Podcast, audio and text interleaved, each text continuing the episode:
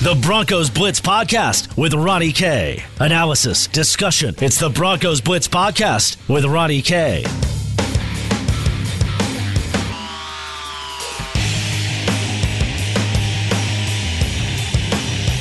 Welcome in to the Broncos Blitz Podcast. My name is Ronnie Kohrt. You can follow me on Twitter at Ronnie K Radio. That's at R O N N I E, the letter K Radio on Twitter. Where today on the podcast, special guest going to join me, Matt Miller of Bleacher Report. We're going to hear that interview in just a second. But of course, for the Broncos Blitz podcast, you can find it on the many different locations that the Broncos Blitz podcast is distributed. Wherever you get your podcasts, Spreaker, Stitcher, iTunes, Spotify, or of course at milehighsports.com. And I Hope you check out milehighsports.com for all the great Broncos coverage that we have. That's over there at milehighsports.com.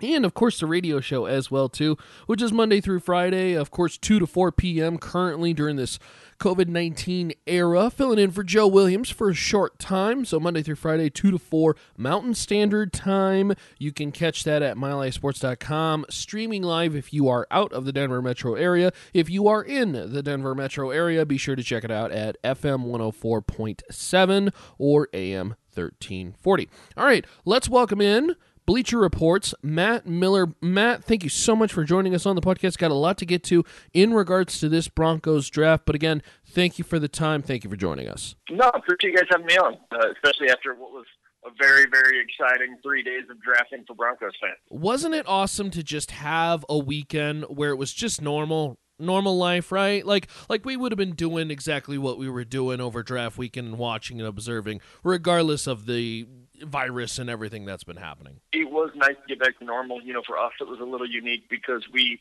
you know, I covered the draft from home, from home, which I haven't done since 2010. So I was home, um, which you know not normal for me, but it, it was nice to just for three days to obviously, you know, have in mind the you know the pandemic that's going on and how it affects people, but but being able to have a, a little bit of a distraction in some cases. Speaking with Matt Miller, Bleacher Report writer at NFL Draft Scout is where you can find him on Twitter. And I tell you what, the Broncos had a lot to, well, Broncos fans had a lot to talk about over the weekend, as of course they go offense, offense, offense. Uh, tell me your overall thoughts on the Denver Broncos with uh, a couple of their first picks, Jerry Jeudy, KJ Hamler. Uh, I was surprised, number one, that they did not have to trade up to get Jerry Jeudy. You know, if you had told me Thursday morning the Broncos are going to get Jerry Jeudy, I would have said, okay, what did they trade up for? Mm. You know, how did they trade up? How high did they have to go up to get this pick? Because I did not think that, you know, I'd run through scenarios where, okay, he's still available at 15, but it was becoming more of a surprise as we got closer to draft day. So I think, you know, from that side of it, you have to be really, really uh, grateful as a Broncos fan that in my opinion, you had the number one receiver in the draft. He was the number five overall player on my board, top receiver, and you get him at 15. That was a gigantic shock to me, and, and so that was a you know great pick. And then to come back and say we're not done yet, let's go ahead and get KJ Hamler, who in my opinion was the best slot receiver, um, not named CeeDee Lamb, who is probably going to play on the outside. So the fact that they then you know not just get the explosive route running of Jerry Jeudy, but you get arguably the second fastest receiver behind Henry Ruggs in the entire class in KJ Hamler. So I think we saw with not just those picks, but a lot of picks, John Elway came into it and said, we believe we have a, a good young quarterback in Drew Lock and we're going to give him all the weapons he needs to succeed. Yeah, you know, for as much as we talked about during draft weekend how Aaron Rodgers was maybe the biggest loser of the draft, maybe Drew Lock was the biggest winner. He, of course, picks up several options. Uh, of course, his own tight end, Albert Okwuegbunam in uh, Missouri, and now all of a sudden he got these great options.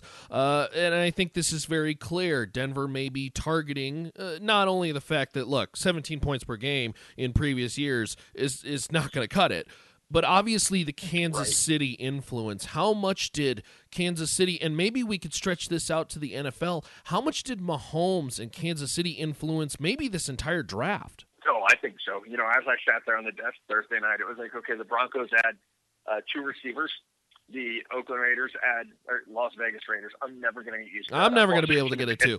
the, the, the Raiders add, you know, not just Henry Ruggs, but they double up. They get Lynn Bowden Jr., they get Bryan Edwards. So they had three receivers in the top three rounds. And then even what the Chargers did, I mean, you know, drafting Kenneth Murray, um, and then, but with limited picks, you know, they still went offense with Joshua Kelley, Joe Reed, and KJ Hill. So I think not only in the AFC West, but it, it really felt like specific to the West that you looked around like by the end of Friday night, it was like these teams are trying to score with Kansas City. And so I think there is a, a league wide effect there. You know, the Chargers spent their sixth pick overall on a quarterback. They're hoping, uh, you know, to be able to, to score and keep up with Mahomes. So I think we are seeing that. You know, and, and even the top, you know, other teams like the Baltimore Ravens to get a speedy linebacker. But then, you know, we see them go running back. They had a, a receiver in Devin Duvernay. They try to bolster their offensive line it, feels like more than ever there's a target on Kansas City, and everyone's trying to catch up to them. Speaking with Matt Miller, Bleacher Report at NFL Draft Scout on Twitter. Matt, when you take a look at the Broncos and their 10 selections, give me the one that you like the most, that fits the team the most, and maybe the one that has you scratching your head. Yeah, you know, Jerry Jeudy was my favorite pick. Um, outside of that, I think uh, the sixth round pick in, in Netane Muti from uh, Fresno State, if he is healthy, and he missed like two years uh, at Fresno, so that's mm-hmm. an issue. But if he's healthy, this is a starting level guard. So I love the value of that pick. I don't really have any any arguments with their picks. I thought, you know, the two defensive players they selected in the third round, the corner out of Iowa, and then McTelvin uh, Agim from Arkansas. I thought both those guys were reaches, but definitely you can understand that they're trying to get uh, you know, at corner, they're trying to get speed. They're also trying to get size, someone who's six foot one, 200 pounds. So getting a little bit bigger. I did not have him graded as a third round prospect. I really thought he was going to be a day three player and probably a late day three player. But uh, again, you know, my evaluations have been wrong in the past. So uh, I think you know that's what you hope to see is that um, you know that John Elway and his crew have properly evaluated these positions and these needs. You know, Ojemudia being the third round pick, I think a lot of people, very much, at least Broncos fans, you know, understand the pick because they didn't get corner in the second round, but they end up going with KJ Hamler, the wide receiver out of Penn State. And that was, I think, the biggest head scratcher at the time of the pick for Broncos fans. And not, not because of KJ Hamler, the player, but because of position. I think a lot of Broncos fans were expecting a corner to be there in Trevon Diggs, Jaylon Johnson, fits the system well, would have been a, a nice solid pick there. Um, so sell me on KJ Hamler and, and sell Broncos fans on the idea that they have got themselves uh, maybe it, I don't know if this is an accurate way to say it. Maybe a poor man's Tyreek Hill. No, that's the right way to say it. That's what you're getting. Or you know, I think my comparison for him was Marquise Brown the Baltimore Ravens have. Mm. So KJ Hamler, I, you know, I said it earlier, we didn't get a, a chance to see him work out because of injury at the combine, but one of the most explosive players in this year's class at, at 5'9", 180 ish pounds. I mean, his his burst is going to be electric, and so the instant juice that he's going to give you from you know, playing in a slot, those vertical routes, those deep routes, what he's going to do to safeties, just keeping safeties honest because we know how good Courtland Sutton is. We believe Jerry Jeudy is going to be really good. You have two of the best athletes in the NFL tight ends, oh, and you have Melvin Gordon at running back. So safeties are going to have a hell of a time trying to figure out where do they go, who do they key on, and I think you know with it doesn't take a great offensive coordinator to scheme that up, but the Broncos have a very good offensive coordinator in Pat Shurmur, who's known for generating explosive plays. And so I think giving Shurmur the right athletes to be able to run his offense was super important. And you know, I, I think it also puts people on notice. You know, DaeSean Hamilton was a fourth round pick a couple of years ago, player a lot of folks liked.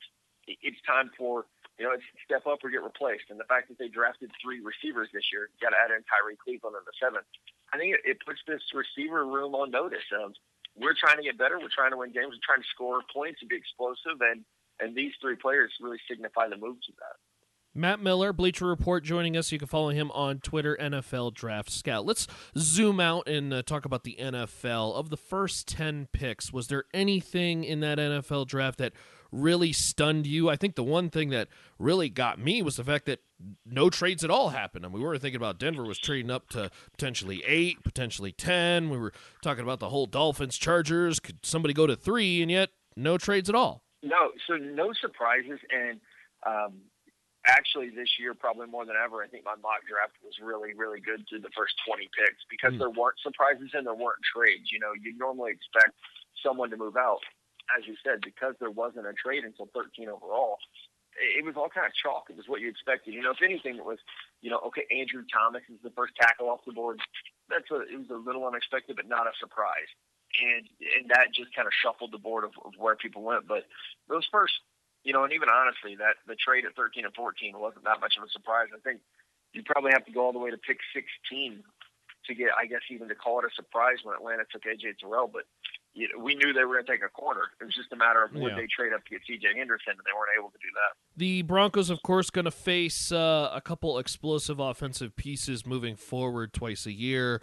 Uh, let's start with Justin Herbert now with the Chargers. Is he the day one starter in Los Angeles, and what does he bring? You know, I don't think that he is the day one starter. I, I do not feel that he was ready coming out of Oregon to be thrown in right away. Um, maybe if you simplify just scheme a little bit to where it's one read, two read, go. But that Oregon offense is not pro level. He's going to have to to mentally catch up. But I think what he brings to the table is what you get excited about is what he did toward the end of the year, not so much what he did over the course of his career, but you know, watch the Rose Bowl game where you see his you know six foot six, two hundred forty pounds with a strong arm and really good mobility. And then you see him at the Senior Bowl and he's doing the same stuff. And then at the Combine, he has a great workout. So I think with Herbert, it's always going to be more about the potential than it is what he did on the field. You know, and it, in terms of like what Tua Tagovailoa was, it's almost the polar opposite. It's about the physical traits, not about you know just how. Oh my gosh, if you watch this guy on Saturday, he's one of the best players in college. Super easy projection. You know, let's let's move on to the next guy. I think Justin Herbert is you know, there's a boomer bust risk there. And you can say that about every pick, I know, but but there really is with him because some of the times at Oregon, I mean, he just looked lost out there. And so if the processing doesn't speed up uh, to match his arm strength, then it's going to be a, a long road for the, the Chargers as they try to figure out if he is the long term guy. Of course, Henry Ruggs the third goes to the Las Vegas Raiders. Uh, this should really start to uh, give Derek Carr some options and, and, an explosive offense that already in the past Denver has had a bit of a struggle against. Yeah, absolutely. And I think with this, it is like you said, it's similar to what uh, Denver did, but it's like okay, let's give our quarterback some weapons. And so to get Henry Ruggs uh, fastest receiver in the draft, 4.27 speed. He can play from the slot. He can play outside. Uh, uh, surprisingly, was not a great returner, but just a very good overall player. And so with Ruggs, it was like, okay, you've seen Tyreek Hill twice a year tearing you up. Now you go get basically your version of that yeah. in a you know 5'11", 200 pound guy who's just going to be a nightmare for corners and safeties alike. He's just going to be a problem for honestly, you know, for defensive coordinators. So um, Ruggs is he's exciting. There's no way to put it. You just hope that the Denver's corners are going to be ready to go. Matt Miller joining us, Bleacher Report. Of course, you can find him on Twitter, NFL Draft Scout. One last one before we let you go, Matt. Uh, overall, when it comes to the Broncos, and look, I know this is the way too early draft grade uh, for NFL teams. Is look, uh, we like to see these prospects, at least myself, two to three years on the field before we see what they actually look like. But where do you think Denver's draft gla- uh, draft class ranks among the NFL? Top three, top five, top ten, or maybe outside of that? No, I thought it was one of the top five. I really did. I think you have to look at you know what Baltimore did, um, what Dallas did. You know those were good drafts. Cincinnati had a good draft, but I think Denver definitely belongs in the top five. Like I said, it's it's always a rush to judgment on these things, but just comparing who they drafted and where they drafted them, the value across the board was really good. And we didn't even talk about Lloyd Cushenberry. I thought he would have been an early round two pick. So uh, a lot of really talented players. I'm excited to, to see them get on the field and see what they can become. Matt, we appreciate your time as always. Again, they could follow you at NFL Draft Scout. Uh, a lot of great stuff over there writing for Bleacher Report. Thank you. I appreciate it. Thank you so much. Have a good day. So, again, thank you for uh, Matt Miller's time joining the podcast. A lot of interesting stuff in regards to what Denver did, calling it top five. Tell you what, Denver fans, I think there's a lot to be excited about in regards to this draft class, and even the national analysts saying that, you know what, Denver did a pretty darn good job this year in the NFL draft. Of course, it's the Broncos Blitz podcast, a podcast from Mile High Sports. Check out all our Broncos coverage at milehighsports.com. That's milehighsports.com. And if you like the podcast, if you want to check out previous versions of the podcast, you can check out the archive at the many different locations that you can find this podcast. Wherever you get them Spreaker, Stitcher, iTunes, Spotify, milehighsports.com. Go check them out. A lot of great stuff. And again, we appreciate Matt Miller's time. Bleacher Report, you can follow him on Twitter at NFL Draft Scout. All done for the Broncos Blitz podcast for today. Again, if you want to check out previous archives or some more, more info on the Broncos, find them on the hub, milehighsports.com. And of course, well, check out the radio show as well, too. 2 to 4 during this COVID 19 time as I fill in for the hitman, Joe Williams, during this time. And tell you what, 2 to 4 Mountain Standard Time, we're talking all Broncos, a lot of great stuff, a lot of post draft discussion. What does Denver do here and there? What are they going to do with the offensive line? This and that. A lot of good stuff. 2 to 4 Mountain Standard Time. And of course, that means on the East Coast for our East Coast friends, 4 to 6. You can stream the show at milehighsports.com live when it happens. You can also watch the show as well, too, with our little peek into the studio. And of course, that's Monday through Friday, 2 to 4, locally here in Denver on FM 104.7 AM 1340, or of course, always on the Mile High Sports mobile app and milehighsports.com. For previous archives of the Broncos Blitz podcast, for news, player profiles, interviews, discussions, check out milehighsports.com. For Broncos news, it's milehighsports.com. Later, y'all. To listen to previous versions of the Broncos Blitz podcast, visit milehighsports.com or subscribe to the Broncos Blitz wherever you get your podcast.